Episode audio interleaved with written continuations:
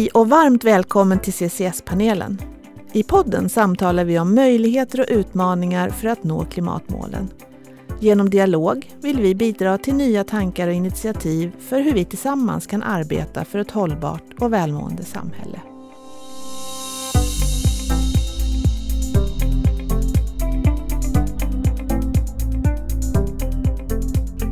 Jag heter Liselott Jernberg Beit och arbetar till vardags som kultur och hållbarhetschef på Granitor. Som programledare för CCS-panelen blandar jag och ger lite olika infallsvinklar på det som vi inom Granitor benämner som ansvarsfulla affärer. Det innebär att jag samtalar med människor som verkar inom olika discipliner och som bidrar med sina perspektiv på den omställning vi står inför om vi ska nå 1,5-gradersmålet. I dagens avsnitt samtalar vi med Anna Kadefors, professor i fastighetsförvaltning på institutionen för fastigheter och byggande på KTH och affilierad professor på institutionen för teknikens ekonomi och organisation på Chalmers. Anna, varmt välkommen hit. Tack. På KTHs hemsida så står det att du forskat på förtroende och samverkan i beställar och entreprenörsrelationer både i byggprojekt och i kontrakt för fastighetsrelaterade tjänster. Ett annat område är innovationsprocesser på branschnivå och inom fastighetsägande, företag och organisationer. Och om vi börjar med förtroende och samverkan, vad har du sett i din forskning? Ja, förtroende och samverkan har ju varit ett spår i min forskning sedan 90-talet när jag började mitt doktorandarbete med att studera två stycken väldigt konfliktinriktade projekt, eller inte konfliktinriktade, men det blev mycket konflikt i de här projekten, särskilt det senare. Och parallellt med det så började det komma idéer om eh, att implementera nya modeller där man strävar efter att på något sätt explicit förbättra samverkan mellan parterna. Därför att bygg, de traditionella kontrakten i byggandet, de bygger på att man definierar någonting i detalj, så offererar entreprenören ett lägsta pris i konkurrens. Och då finns det ju en risk att det där lägsta priset blir lite för lågt. Och sen är det så att ändrings och tilläggsarbeten prissätts inte i konkurrens på samma sätt. Så då finns det en föreställning eller en möjlig strategi om att entreprenörerna kan gå in med en bid low, claim high strategi som innebär att man går in med ett lågt pris och så försöker man ta igen det på extra räkningar. Mm. Och det där är ju svårt ur förtroendesynpunkt. Dels därför att det är klart att beställaren misstänker kanske att entreprenören ska agera på det sättet oavsett om entreprenören har de planerna eller inte. Så det föder en misstro hos beställaren. Men sen föder det också eh, ett, ja, en negativ attityd för att entreprenören tjänar ju pengar på att upptäcka misstag som beställaren då och dennes konsulter har gjort. Och då eh, bryter man mot en ganska grundläggande princip när det gäller att skapa förtroende. Och det är en sån här goodwill, lojalitet, att eh, välvilja, att man visar välvilja lite utöver det som kontraktet explicit säger. Mm. Eh, så, så, att det, det har funnits under ganska lång tid nu eh, försök att komma ifrån det där på olika sätt i olika länder i Sverige och internationellt. Vad ser du att man, för jag tänker så här, 1990, det var långt innan jag började på Granitor och det var långt innan jag provade på att vara samverkansledare. Men redan när jag började arbeta i ett projekt just i samverkan så förstod jag att det här är ett koncept som är jag ska inte säga utskällt, men det var verkligen så att jag tyckte jag hade upptäckt någonting som var fint och väldigt bra. Och många runt mig sa så här, äh, det där med samverkan och partning, det funkar inte i alla fall. När var det du började? 2010, 2011 ah. någonstans. För det har ju varit lite upp och ner och det ser vi. Eh, särskilt om vi börjar titta på internationella relationer. Vi har ett projekt nu där vi jämför utvecklingen i de nordiska länderna kring samverkan. Nu 1990 var väl kanske lite väl tidigt. Då har vi, vi har en bakgrund i kvalitetscirklar. Det här kommer ju delvis från Japan och infört i, ja, i England, UK, eh, av ganska mycket av personer med en bakgrund i bilindustrin med ständiga förbättringar, då Toyota och så här. Um, så, det, så det handlar mycket om att integrera processer. Det kom några initiativ på, i Sverige på slutet på 90-talet. Eh, I Storbritannien så hade man gjort två stycken stora utredningar om det här och startat kring 2000 ett stort branschförändringsprogram. Och det där fick efterverkningar också. Danmark implementerade den här typen av eh, arbetsprocesser. Eh, I Sverige så kom det lite senare. Men både byggherrarna, föreningen Byggherrarna pratar jag då om, och eh, NCC som fick de här idéerna från sin danska bransch. Mm. De jobbade på att införa det här enligt den modell som hade utvecklats i Storbritannien som då inte som, som var mycket baserat på teamutveckling men också ständiga förbättringar. Och det där fick ju en skjuts då kring 2003-2004 och då blev det en ganska skarp ökning både i Sverige och i Danmark. Men eh, sen fram emot 2008-2009 då fick vi finanskrisen. Eh, och då dippade det ganska mycket i England. Det dippade även i Danmark, mycket på grund av att de hade ett, det var ett projekt i Danmark som var ett flagship-projekt för det här arbetssättet som drabbades av mycket problem och kostnadsöverskridanden. Och då tappade det i legitimitet. I Sverige kanske jag inte upplever att det tappade i legitimitet på samma sätt då, även om du upplevde det. För där var det så att även om den totala byggvolymen gick ner under finanskrisen så var antalet partneringprojekt för de entreprenörerna som jobbade mycket med det här ganska konstant. Däremot så har vi ju sett att det varierar över, eh, över tid mellan regioner. Så att Stockholmsregionen kan ha en utveckling. Karlstad där man har haft väldigt mycket samverkanskontrakt, där har det varit mera stadigt över tid sedan 2000 när man jobbade med Centralsjukhuset i Karlstad som var ett av mina första, första fallstudieprojekt. I Göteborg har det varit ganska lite ända fram tills för fem år sedan. Och eh, på infrastruktursidan har det varit väldigt mycket mindre än på hussidan. Så att man kan konstatera att det är ganska svårt att få det här att ha på att man behåller någon slags nivå över tid där man förbättrar sig lite granna, utan det finns snarare en tendens att man får lite för stor tilltro till det, tror att det är lite för enkelt och så blir det ett magplask. Mm. Och så får det dåligt rykte och legitimiteten då minskar. Och då ser vi att då kanske man hittar på ett annat koncept för lite grann samma sak.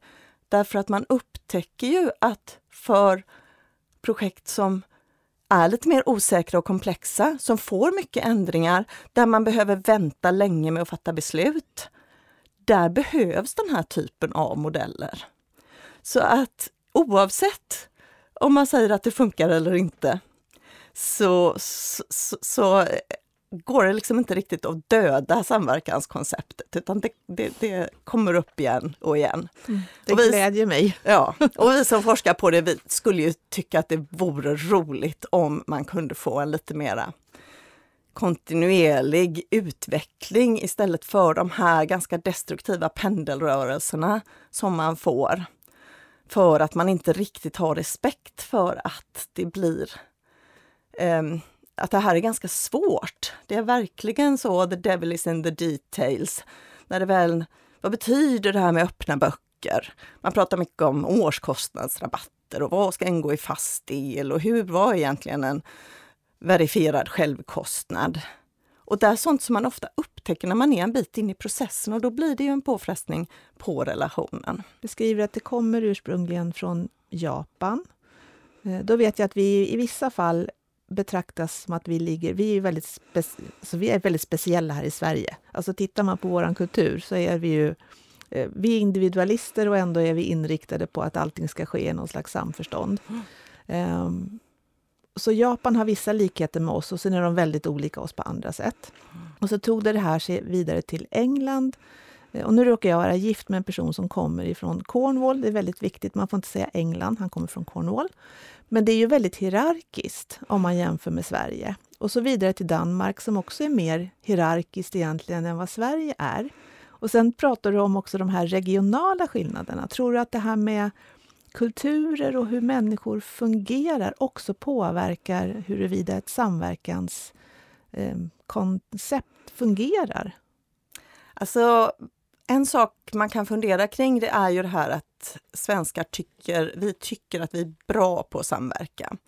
Och tidigare har vi ju haft en kontraktskultur som har varit lite mjukare och där man har löst saker lite med, med förhandlingar mellan projektledarna på respektive sida och sådär. Att vi har inte haft eh, så mycket jurister inblandade. Så att om man tittar på Storbritannien Eh, så är det ju mer en legalistisk kultur där. Och det har ju kanske två effekter. Det ena är att man, är inte, man tänker inte att det här är någonting som alla kan. Utan man tänker att det här är nog någonting som är jäkligt svårt att förändra. Den andra grejen är att de här juristerna kostar ju en jäkla massa pengar så att man, kan ju, man ser ju tydliga besparingar på ett helt annat sätt där. Medan i Sverige så tycker man att ja, samverka gör vi ju i alla kontrakt. Um, det finns jag tror inte att det är många som skulle erkänna för sig själva att de är dåliga på samverka, för det ingår inte i vår kulturbild. Precis som att danskarna, det ingår i deras bild att de ska vara lyckliga oavsett att de har en ganska låg medellivslängd och sådär. Um, så det där tror jag har en betydelse. Sen är det ju också så att svenskar har en lite mindre tolerans för byråkrati än vad man har i Storbritannien. För man märker ju att de är ju vana vid att rodda ett imperium. De ska ju liksom få saker att funka på andra sidan jordklotet. Och då måste man ju kanske vara lite mera hierarkisk och auktoritär och uttrycka saker på ett annat sätt. Medan vi tycker att ja, men det är ju bara sunt förnuft det här. Och sanningen borde väl kanske ligga någonstans mitt emellan. För jag, man kan ibland upptäcka, uppleva att de här handböckerna som finns i Storbritannien, de, det är väldigt många ord. Men de är Eng, engelska är inte ett lika precis språk som svenska, så man får kanske inte riktigt den där vägledningen som man vill ha. Så eh, samtidigt som det inte riktigt finns en marknad på samma sätt att ta fram material på svenska, även om det finns ju, det finns ju böcker kring, kring samverkan, partnering. Då. Jag tror att det finns en stor skillnad också mellan England och Sverige, för visst var det väl så att man bestämde tidigt att allting som sker med offentliga medel i England ska handlas upp i samverkan och partnering om inte annat anges. Det, jag tror att det där är ganska... Den här väldigt tydliga inriktningen är ganska ny. Men vad man har haft i England och även i Danmark är en, eh, att man har haft en statlig policy för hur man ska upphandla byggprojekt.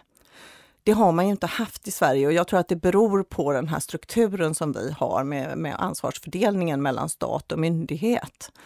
Att det är ju Trafikverket som bestämmer hur de ska upphandla.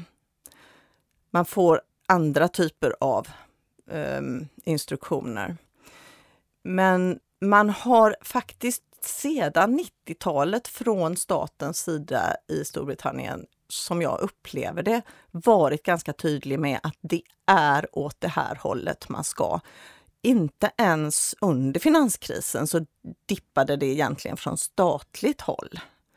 Men de gav ju ut en eh, strategi nu senast härom året som heter Construction Playbook. Där man, som egentligen är en upphandlingsstrategi för byggande som ska vara precis som du säger, eh, comply or explain basis. Och då ska man använda den här typen av strategier. Och det finns några olika sådana här preferred eh, för modeller som man, som man beskriver. Och då finns det ju hjälpmedel för det här. Man driver också statligt initierade utvecklingsprogram för att driva innovation. Men då ska man komma ihåg att då, har man, då genomför man ganska mycket stora projekt i en liksom man skapar eh, egna organisationer för dem, så de drivs inte som ett projekt inom Trafikverket utan de blir en särskild sån här non-governmental public body eller vad det är och då, och då är de lite mera fristående. Och då är det ju klart att ska du överföra erfarenheter mellan sådana då, märk, då fattar man ju att då måste man ju ha en organisation eller en särskilt system för det.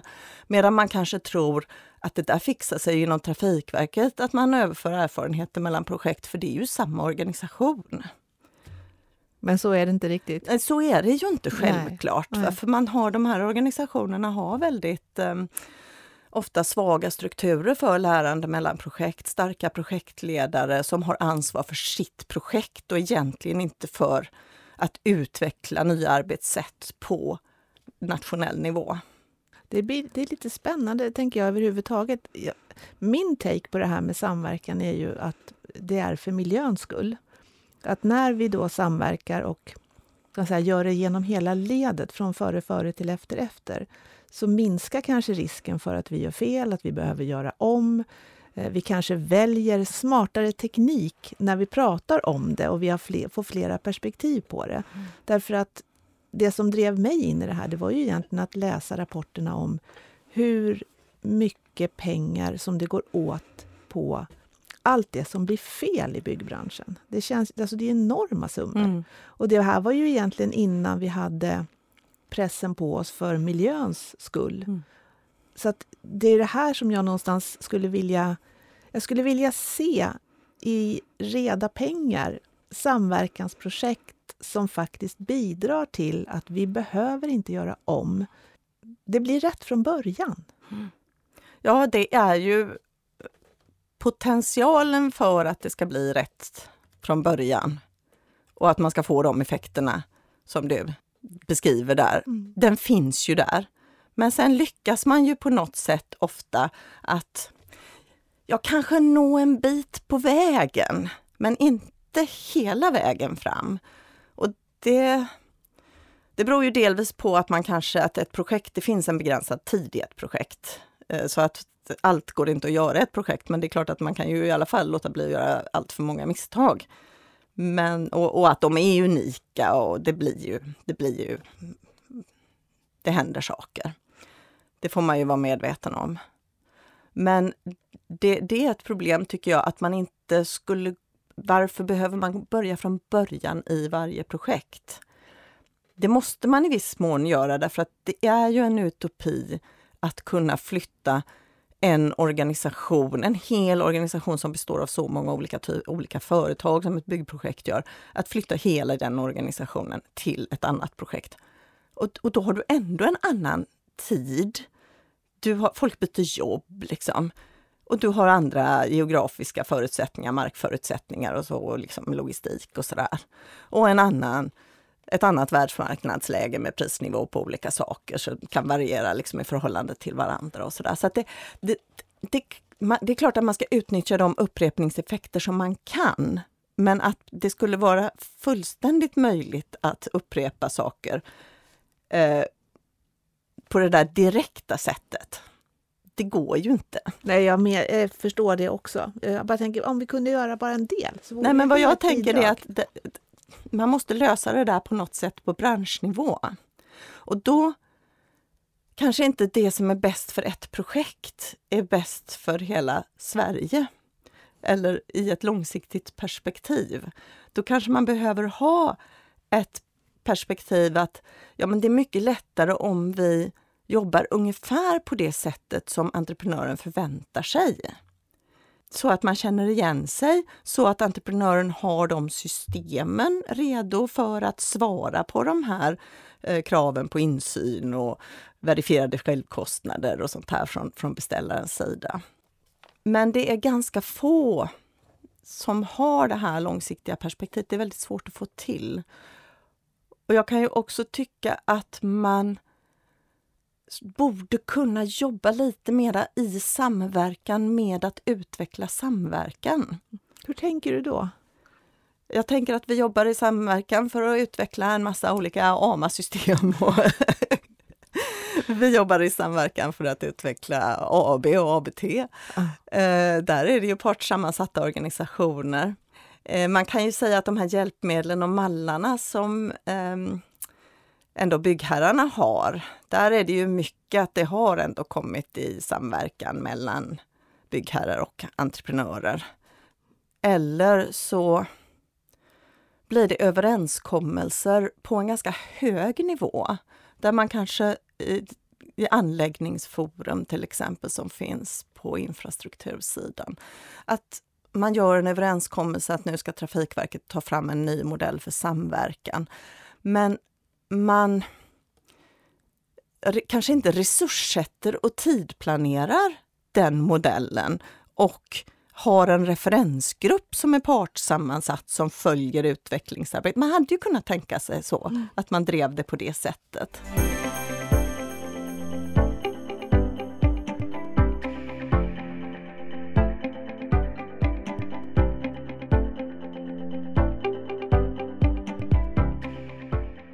Det kom ju också en ISO-standard här för några år sedan.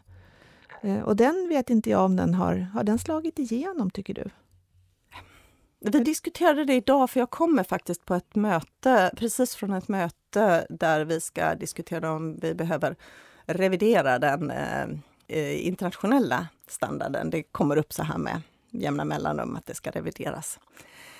Eh, så att man kan inte säga att det har slagit igenom på bred front. Vi har ju sett att entreprenörer lämnar anbud på basis av ISO 44000. Det har väl skapat en medvetenhet, för att det som är intressant med den, som jag tycker är bra, det är att den följer de här standarderna, de här ledningssystemstandarderna, det upplägget som finns i ISO 9001, 14001 och så vidare. Vilket betyder att här handlar det om att du ska ha strukturer på företagsnivån, alltså på den, i den permanenta organisationen, för att stödja den samverkan som, som eh, ska bedrivas i projekt. Nu är det här ju en generell standard som ska vara för alla branscher, så att eh, de som lyssnar nu, som inte är från byggbranschen, eh, tycker att ni ska mm. titta på den och se vad den kan göra i er bransch, för den är inte alls bara intressant för byggandet. Men i alla fall, eh, där finns en struktur för vad som ska finnas på plats, hur ansvarsfördelning ska se ut, vilka processer man ska ha på organisationsnivå. Och sen finns det på motsvarande sätt en beskrivning av vilka processer och funktioner och, och eh, strukturer på relationsnivå. Så man kan alltså använda den både i ett enskilt projekt, men jag tycker att det stora värdet i det och det som är nytt, det är att det faktiskt finns en struktur på organisationsnivån. Mm. Det är jättebra. Men sen är det min erfarenhet då, om jag går tillbaka till den, mm. Eh, är ju att de hos oss, tror jag, inom, alltså vi, Granito består ju av många olika företag. Vi har ju byggherrar hos oss, men vi har också entreprenad. Eh, den erfarenheten jag har ifrån de som då har jobbat som entreprenörer i samverkan, det är ju mer att det är entreprenörerna som läser på ISO-standarden, medan beställarna kanske inte är så inlästa. Och det där tycker jag blir bekymmersamt. Mm. Plus att det är väldigt mycket individuellt beroende på... Du, du touchade vid det här förut och sa att engelsmännen förstår att det här är svårt. Så att de kanske utbildar och ger guider i, i högre utsträckning än vad vi gör. Men även projektledare eller hela kontraktsorganisationen eller samverkansledarna för den delen har ju också sitt eget sätt att jobba mm. och kanske inte alls följer en ISO-standard. Nej, men då hamnar vi ju på projektnivån då. Och det är ju ofta där det hamnar eftersom man inte har en jättestor um, man har ganska svaga strukturer för att styra projekt. Eh, och det där är ju, alltså, traditionen är ju att man har haft starka projektledare. Och det har ju varit effektivt därför att det händer väldigt mycket saker i ett projekt och då är det ju bra om projektledaren kan fatta beslut snabbt och inte behöver gå hela vägen upp till företagsledningen för att fråga om jag får lov att göra den här förändringen. Så att då är det ju så att bara man håller det här TKI, tid, kostnad, innehåll, så är man ganska fri som projektledare. Men det betyder ju också att just de här lärstrukturerna är svaga. Och sen kan man ju säga att det har varit lite olika i olika länder vilka som har drivit den här utvecklingen. I Sverige har ju projektledningskonsulterna, för att man ska vara medveten om det också, att många byggherrar har ju väldigt mycket inhyrd projektledningspersonal. De har inte riktigt nappat på det här. Det är klart att det finns projektledare som, som kan samverkan och så, men, men man har inte riktigt sett det som att nu är det så att vi måste utbilda hela vår projektledaravdelning i samverkan, hur man ska leda samverkansprojekt och vad det innebär för deras roll. Utan det har ju varit mera upp till varje enskild projektledare om man vill förkovra sig i det här eller inte. Mm. Men där skulle ju, som, som du säger, att byggherrarna skulle ju behöva vara mycket, mycket mer aktiva. Och man kan ju fråga sig varför är de inte det? Varför är det entreprenörerna som läser på det här? Det en anledning kan ju vara att alla entreprenörer i högre ledningspositioner, inte alla, men väldigt många, har ju jobbat i projekt någon gång i alla fall. Men det är kanske inte helt självklart för de som leder eh, högsta ledningen för de som står för byggherreverksamheten. Hur, hur det ser, jag, nu vet jag inte hur det ser ut inom ert företag, men inom, på den statliga sidan så kan man ju komma från en helt annan verksamhet. Mm. Ser du någon lösning på det här då? Med tanke på att du har forskat ganska länge på området. Vad skulle behövas, vad skulle behövas liksom hända för att det skulle bli en radikal förändring? Alltså det här med att standarden och att det var så många från byggsektorn som engagerade sig i den svenska gruppen kring det här, den här SIS-gruppen tekniska kommittén. Det är ju på något sätt ändå ett svar. Det har varit likadant i England tror jag, att det har varit ganska mycket orienterat mot byggande.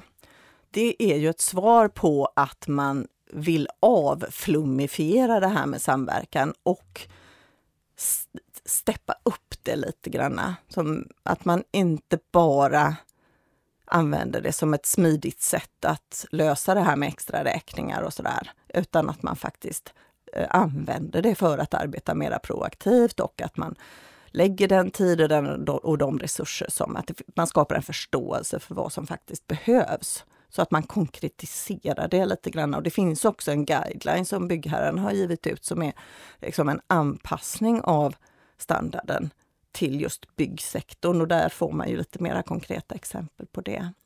Men om jag ska vara lite lite tuff här så tycker jag inte att just byggherrarna och de funktionerna som jobbar med bygg byggupphandling är de allra mest utvecklingsintresserade. Och jag tror också att det beror lite grann på att en för en projektledare så, man har ansvar för sitt projekt, man vill komma igång och bygga, man har ganska, man har så väldigt många ansvarsområden utöver just det här med att hitta och sätta de här bra strukturerna för att driva projektet. Även om det är klart att det underlättar ju för en själv om man får ett bra projekt. Men de är kanske inte de allra mest utvecklingsintresserade eh, för att driva utveckling just inom upphandlingsformer. Men när vi nu kommer in på det här med hållbarhetskrav och klimatkrav, då kommer ju det här med samverkan som ett sätt att just som du säger driva resurseffektivitet, liksom minska det här med felkostnader och att man behöver göra om allting. Men också för att många av de här processerna som behövs för att man ska öka andelen cirkularitet i byggandet och att minska resursförbrukningen genom att man får ihop pola kompetenser hos olika, framförallt då hos konsultledet och eh, i entreprenörsledet. Kan man få till mer integrerade processer så har man fler möjligheter att minska klimatbelastningen. Även om ju det mesta ännu mer kan göras i ännu tidigare skeden. Men då kan det ju hända att man kan få en, eh, ett tryck mot ökad samverkan som kommer just från, från hållbarhetssidan. Mm. Och den kopplingen görs ju mycket tydligare, eh, framförallt kanske i Storbritannien också i den här Construction Playbook, att man ser just samverkan som ett sätt att liksom mobilisera all den kompetens som finns i ett projekt för att minska klimatbelastningen framförallt, men även andra aspekter såklart. Mm. Men problemet är ju då att när man försöker då utforma policies för att minska klimatbelastning och, och klimatutsläppen, då går man ju rakt på just de aspekterna. Så då blir ju samverkan för generellt. För det är ju bra för så många grejer, om man verkligen lyckas med det. Sen ska jag säga då med, i och för sig att det, samverkan kräver ju vissa resurser, framförallt av beställarsidan då som man kanske inte har. Så att man ska inte säga det att vi ska köra alla projekt i samverkan för att det kanske inte är det mest mest effektiva. Men eh, man borde nog köra fler projekt i samverkan och framför allt så borde man köra de projekten som man redan kör i samverkan bättre. Mm, det är en bra början. Ja. Men du, just det här med klimatpåverkan. Jag har hört någonstans att ungefär 20 procent tror jag byggbranschen står för de eh, utsläppen som faktiskt eh, vi inte vill ha. Kan det stämma med, med vad du har hört? Också? Ähm, ja. ja. Mm. Vad tror du, i bästa, bästa fall, om, om de samverkansprojekten som vi ändå kör, kördes på ett rätt sätt? Tror du att det skulle påverka i någon större utsträckning eller krävs det ännu större krafttag? Jag tänker kring transporter och materialval och såna här saker. Mm. Ja, alltså samverkan är nog utan att man jobbar med klimatförbättrad betong och stål och sånt på de här stora liksom, materialgrupperna och även transporter som, som du nämnde, så är nog samverkan lite mera på marginalen ändå. Um, men det är klart att alltså det, ja, det är ju väldigt olika för olika konstruktioner också. Såklart. Så, så um, den beräkningen har jag inte gjort. Nej, det är egentligen en omöjlig fråga att svara på, utan det var mer så här om du har en känsla för att... Um, men jag förstår att det finns, det, man behöver räkna på det här för att få fram Jo, men det finns ju, det finns ju um, det här med att du kan eh, optimera konstruktioner har man ju räknat på. För att jag jobbar ju i ett projekt, jag är med i ett projekt som heter Mistra Carbon Exit och som handlar om just att eh, minska klimatutsläpp från basindustrin. Och det är fokus då på både dels byggsektorn och eh, dels transportsektorn. Och där har man gjort väldigt mycket beräkningar på hur mycket man kan liksom minska klimatutsläppen med dagens egentligen dagens teknik. Och då har man ju räknat fram att man skulle kunna minska klimatutsläppen från en vägbyggnad, mm. bygga en väg eh, med 50 procent. Om man implementerade allting som, som är möjligt idag. Och det är klart att man skulle kunna ta och kolla, ja men hur mycket kan samverkan göra här? Jag tror att jag har sett ett webbinarium just från Mistra Carbon Exit eh, och det är nog ett, ett år sedan eh, jag tittade på det. Eh, jag tror att slutsatsen just då var att det, allt vi behöver veta vet vi redan och skulle kunna göra en massa saker, fast vi gör det inte. Ja, fast vem vet det? Ja, okay. Någon vet det. Någon vet det. Det betyder ju inte att alla vet. Nej, hur sprider man kunskapen om det här då? jag tror att det ändå sker ett ganska, att lärkurvan nu är skarp. Sverige har ju kanske inte varit längst fram precis tidigare inom det här området. Men man får ju ändå ett intryck av att det händer ganska mycket på olika håll. Det här med lokal färdplan Malmö, vi har Trafikverkets eh, klimatkrav, vi har eh, Viable Cities klimatkontrakt för städer, eh, allmännyttan utan, eh, och inte minst då har Upphandlingsmyndigheten tagit fram då upphandlingskrav för, eh, för, för, byggnad och även anläggningar tror jag. Ehm, så att det finns ju mycket mera på plats nu, men sen så har vi ju det här gamla vanliga problemet med att det är inte helt lätt att få ut det i projekten. Det beror väldigt mycket på den lokala kompetensen som finns där och det beror mycket på projektledarens inställning till det här. Så att en Projektledare kan ju vara intresserad av det och stödja de här miljöansvariga personerna och det, ja, de som ska göra det i praktiken. Eller så kan projektledaren vara mindre intresserad, eh, inte ha lika stor kunskap eller vara väldigt stressad av andra saker. Och då blir det ju svårare mm. att få ut det. Ehm, men det är också så att man ska ju hitta den här informationen som, som liksom, i och med att så många beslut fattas nere i kapillärerna, så ska ju liksom varenda projekt hitta den här informationen. Mm. Och till exempel då Upphandlingsmyndigheten är inte självklart att projekt... Upphandlingsmyndigheten de kommunicerar framförallt med upphandlarna. Och medan det i stor utsträckning är på den tekniska och projektledningssidan som man sätter de här tekniska specifikationerna och kraven. Och de hittar inte självklart till Upphandlingsmyndigheten. Så man måste ju tänka på var ska man lägga olika saker för att folk ska hitta det. Mm. Och sen är det ju också den här, vad som är intressant är ju att ibland kan det bli ganska mycket sådana här transaktionskostnader, att det går åt mycket tid till att beräkna, göra de här klimat beräkningarna och så ställer man krav på si och så många procents minskning. Och då måste, ja då ska man räkna på det och sen så ändras någonting i projektet, då får man räkna om. Så att det görs ganska mycket, kan läggas ganska mycket resurser utan att det egentligen händer någonting på, på själva liksom mm. utsläppssidan.